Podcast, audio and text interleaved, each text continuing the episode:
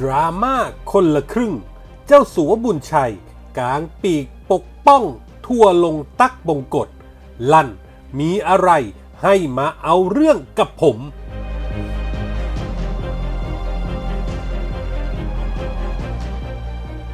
สอบตกยกประเทศ เด็กธนาธรแพ้รูด สนามอบจ สะท้อนคนไทยไม่เอาพวกล้มเจ้า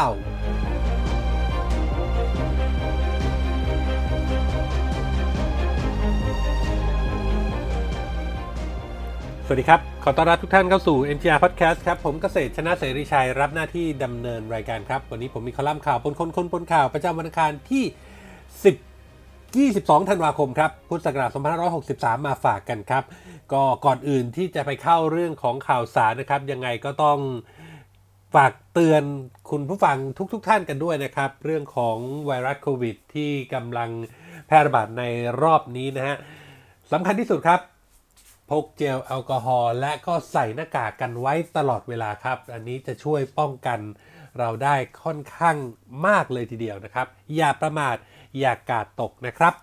เอาละครับมาถึงเรื่องของข่าวบนคนคนบนข่าววันนี้นะครับ แม้จะผ่านมาหลายวันแต่กระแสไวรัลสัญญาณล่ม OTP ไม่มาตามนัด จนผู้ใช้บริการ d t แทชั่วสิทธิ์โครงการคนละครึ่งพ่นพิษใส่ภรรยารัก ตักบงกฎเบญจรงคกุล ก็ไม่ได้ซาไม่เบาลงเลยครับ หลังจากที่อดีตดาราสาวชื่อดังพยายามกู้ศรัทธาช่วยกิจการของสามี เจ้าสัวบุญชัยเบญจรงคกุล ด้วยการโพสต์ชี้แจงสาเหตุสัญญาณขัดข้อง แต่คำว่าที่หากไม่สบายใจสามารถย้ายค่ายได้ กลับกลายเป็นชนวนให้ทัวลงไม่หยุด เมื่อภรรยารักโดนพายุโซเชียลกระหน่ำทำร้ายทำลาย เจ้าสัวบุญชัยจึงไม่อาจอยู่เฉย ทนไม่ไหวอัดคลิปตอบโต้คณะทัวร์แบบรัวๆ ในคลิปเจ้าสัวบุญชัยร่ายแบบแมนๆ ถึงคนที่ว่าร้ายภรรยา บอกว่าจริงๆ ไม่ใช่เรื่องของเธอเลย เรื่องปัญหาของบริษัทที่ผมทำงานอยู่ เรื่องสัญญาล่ม อย่าด่าภรรยาผมเลยครับ ผมเป็นผู้ชายพอมาหาผมสิครับ ตึกเบญจจินดามาด่าผม และถ้าคุณอ่านข่าวก่อนนะครับ ข่าวบอกว่าเราขอโทษ เราใช้เงินคืนให้คุณที่คุณสูญเสียไป ในกรณีที่คุณจะพูดถึงว่าคุณสูญเสียเรื่องอะไรนั้น อันนั้นเราก็ไม่มีหลักฐาน แต่ทุกคนที่เขาเสียหายและเขาก็มาหา บางคนก็ไปฟ้อง มันเป็นเรื่องอิสระของทุกคนครับ แต่ตั๊กเขาก็บอกแล้วว่า สามีฝากมาบอก เลิกด่าภรรยาผมสักทีเถอะครับไม่ด่าผมมาเลยนะครับ หรือให้เรียกผมเปิดเวทีมาแล้วด่าไปพร้อมกัน อย่าทำอะไรที่รังแกผู้หญิงเลยครับ เขาก็ทำมาหากินเลี้ยงดูตัวเอง ขอร้องเถอะครับ คนเราอย่าเอาแต่ว่ามีโซเชียลมีเดียและคุณจะพูดอะไรก็ได้ทำอะไรก็ได้ ใช่ ผมไล่ตามฟ้องพวกคุณไม่ได้หรอก เพราะว่าพวกคุณไม่รู้ว่าเป็นลูกค้าเราหรือเปล่า หรือคุณเป็นคนที่ใครจ้างมาหรือเปล่า เราไม่รู้ แต่ถ้าคุณเป็นลูกค้าเราจริง เราขอโทษครับ เจ้าสัวยังพูดอย่างมีอารมณ์ว่า คนไทยเราอยู่ด้วยกันมาได้เป็นพันๆปี เพราะว่ามีความเมตตากรุณาต่อกัน แต่ปัจจุบันเห็นแต่คนที่มันใจดำคนที่เห็นโซเชียลมีเดียว่าจะลงอะไรก็ได้ จะด่าใครก็ได้ ด่าคนที่เป็นผู้หลักผู้ใหญ่ในแผ่นดินก็ได้ และภรรยาไปบอกเรื่องแค่ว่าทำให้มีความไม่พอใจ คุณสามารถไปทำไปเปลี่ยนซิมก็ได้ ใช้ค่ายอื่นลองดูก็ได้ครับ ระบบอินเทอร์เน็ต มันมีล่มทุกบริษัท เพียงแต่ล่มมากล่มน้อย อันนี้เราก็ไม่ได้ตั้งใจให้มันล่ม เราก็พยายามแก้ไขอยู่ครับ ขอความเห็นใจหน่อยครับ หยุดด่าภรรยาผมนะครับ จะมีอะไรเอาเรื่องผม ผมพร้อมเสมอ เจ้าสัวบุญชัยยังได้อธิบายถึงระบบ OTP ที่ล่มต่อไปอีกครับว่า ระบบที่ล่มเป็นระบบที่เรียกว่า OTP ที่ส่งเป็น SMS ไปให้ เพื่อจะใช้ตอบกลับ เพื่อใช้ขอวงเงินที่รัฐบาลช่วยเหลือในโครงการคนละครึ่ง ก็ต้องขออภัยมาณที่นี้อีกครั้งที่เกิดความผิดพลาดอย่างใหญ่หลวง งานนี้ก็น่าเห็นใจทั้งเจ้าสัวบุญชัยและก็ตั๊กบงกฎรวมไปถึงประชาชนลูกค้าของ d t แทที่ได้รับผลกระทบปัญหาสัญญาณล่ม ก็คงจะไม่มีใครอยากให้เกิดนะครับ แต่บังเอิญว่ามาเกิดกับโครงการคนละครึ่ง ที่ฟีเวอร์ประชาชนให้ความสนใจกันแบบล้นหลาม อารมณ์โกรธครึ่งจึงตามมาที่ทำให้อดได้สิทธิ์ แต่ดีแท็กเขาก็พร้อมจะเยียวยาชดเชยในวงเงินที่ประชาชนควรจะได้รับจากโครงการทันที ขณะที่แววๆว่าผลกระทบจากเรื่องนี้ d t แท็เองก็ได้รับบทเรียนแบบแสนสาหัสเช่นกัน เพราะมีลูกค้าที่ไม่พอใจการบริการตัดสินใจย้ายค่ายเปลี่ยนซิมไปค่ายอื่นจำนวนมหาศาล เสียหายหลายแสนราย เพราะฉะนั้นจบได้ก็จบ เบาได้ก็เบากันหน่อยนะครับ ชาวโซเชียล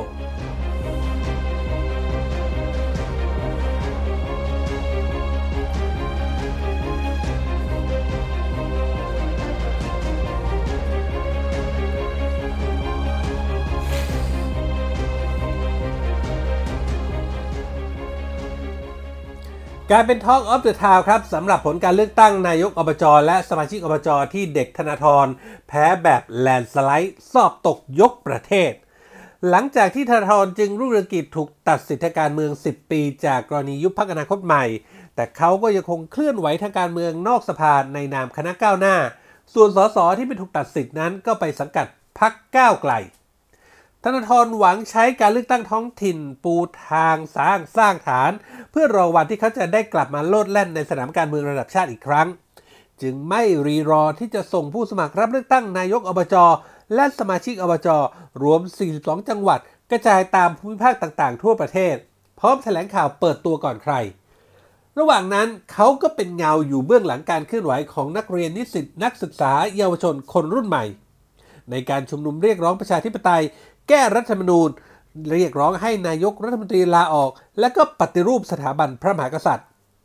เมื่อกระแสม็อบจุดติด ก็ยิ่งยกระดับการชุมนุม จนกระทั่งมากลายเป็นคณะราษฎร เช่นเดียวกับการปราศัยและข้อเรียกร้องก็พุ่งเป้าไปที่สถาบันโดยตรง กระทั่งทะลุเพดานที่ประชาชนทั่วไปได้เห็นได้สัมผัส ต่างพูดเป็นเสียงเดียวกันว่า นี่ไม่ใช่การปฏิรูปสถาบัน แต่เป็นการล้มล้างสถาบัน ขณะที่การชุมนุมการดำนุมชุมนุมดำเนินไปนั้น ธนาธรและคณะก็เดินสายช่วยลูกทีมหาเสียงตามต่างจังหวัด แม้จะถูกต่อต้าน ถูกตะโกนใส่หน้าวันหนักแผ่นดิน หรือถือป้ายข้อความไม่เอาพวกล้มเจ้า แต่พวกเขาก็ไม่ย่อท้อ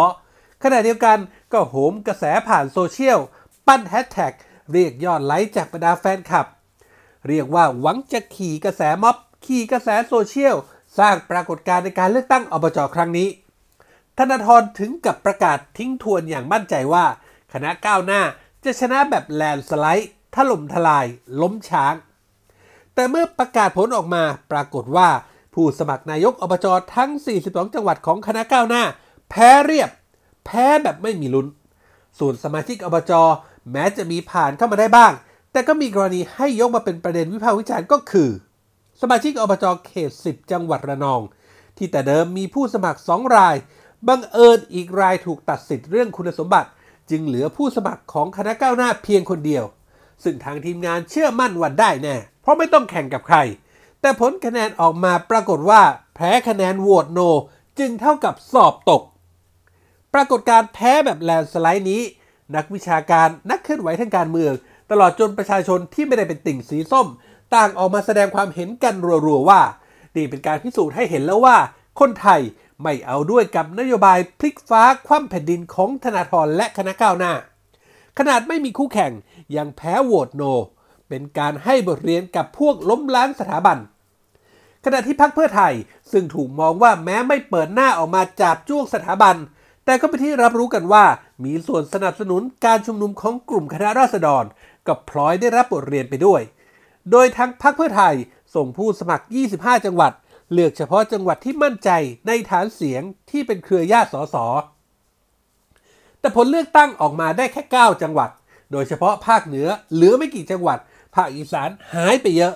ยังดีที่สนามจังหวัดเชียงใหม่ ซึ่งเป็นไฮไลท์ของการเลือกตั้งครั้งนี้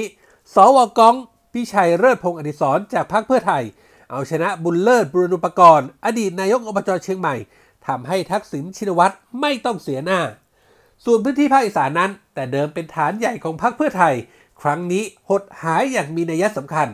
โดยผู้ที่เข้ามาแทนก็คือ ตัวแทนในสายพรรคภูมิใจไทยของเสี่ยหนู อนุทินชาญวิรกูล เช่นที่จังหวัดมหาสารคาม นครราชสีมา อำนาจเจริญ นครพนม บึงกาฬหนองบัวลำพู สุรินทร์และบุรีรัมย์สำหรับภาพรวมการเลือกตั้งครั้งนี้ ปรากฏว่ากลุ่มนักการเมืองที่ครองพื้นที่มาอย่างยาวนาน ทรงอิทธิพลในเชิงอุปถัมภ์ของท้องถิ่น ที่มักจะเรียกกันว่าบ้านใหญ่นั้น ยังคงรักษาพื้นที่ไว้ได้ ไม่ว่าจะเป็นบ้านใหญ่ที่นครปฐมชลบุรีสระแก้ว ปราจีนบุรี เพชรบุรี ชัยนาทสมุทรสาคร ระยอง นครราชสีมา บุรีรัมย์พะเยา และอีกหลายจังหวัด เลือกตั้งครั้งนี้ บ่งบอกถึงบริบททางการเมืองว่า กระแสวูบวาบในโซเชียลที่เกิดจากการปั่นขึ้นมานั้น บางครั้ง มันก็เป็นแค่ภาพลวงที่หลอกแม้กระทั่งคนปั่นให้หลงเคลิมต่างจากการสะสมบารมีอย่างต่อเนื่องยาวนาน ที่จะออกมาเป็นคะแนนที่แท้จริงครับ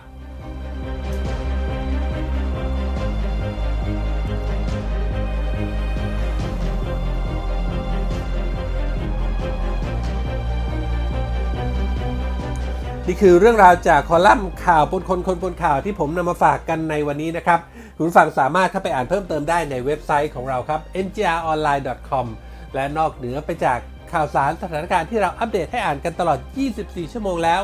ยังมีคลิปข่าวที่น่าสนใจในทุกๆ หมวดข่าว ให้ได้เลือกรับชมกันด้วย และหากคุณฟังคุณผู้ชมชมแล้ว มีข้อแนะนำติชมประการใด ทิ้งคอมเมนต์ไว้ได้ในท้ายข่าวนะครับ วันนี้หมดเวลาแล้วครับ ขอบพระคุณทุกท่านที่ติดตาม ผมเกษตรชนะเสรีชัยลาไปก่อน พบกันใหม่โอกาสหน้า สวัสดีครับ